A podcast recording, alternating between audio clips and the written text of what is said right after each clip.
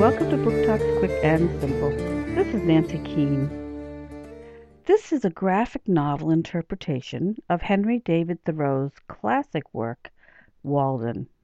Using Thoreau's own words, Porcellino takes us on a journey of understanding. In the nineteenth century, Thoreau rejected society and decided to live a simple life on his own.